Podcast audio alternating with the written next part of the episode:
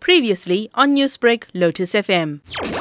Earlier this morning, there has been a serious crash on the R six twelve between Ixopo and Highflats in the Harry Gwala district of K Z N.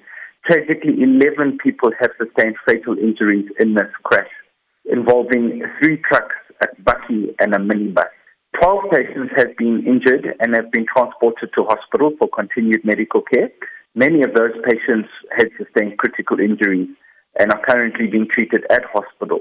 The exact cause of the crash is not known at this stage, and the police's accident and investigation unit is at the scene to investigate what may have been the circumstances resulting in the crash. Now, Rob, while we are not asking you about the cause of the accident, you did say there were several vehicles involved in the crash.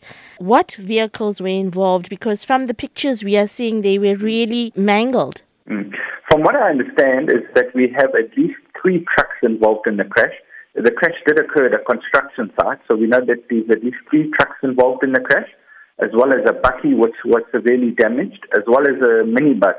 So the minibus actually collided with one of the trucks, and the, the minibus also sustained serious damage. Sadly, many of the fatally injured patients were passengers in the minibus.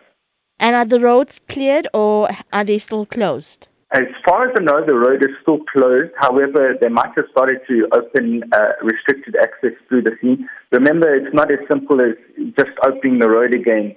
Um, authorities have to make sure that it's safe to keep the patients, get all the patients to hospital. Then they have to wait, and the police take investigations, photos, take measurements, et cetera. And then only can the vehicles be moved.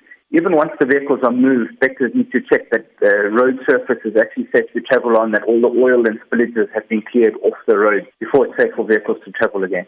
Newsbreak, Lotus F M, powered by S A B C News.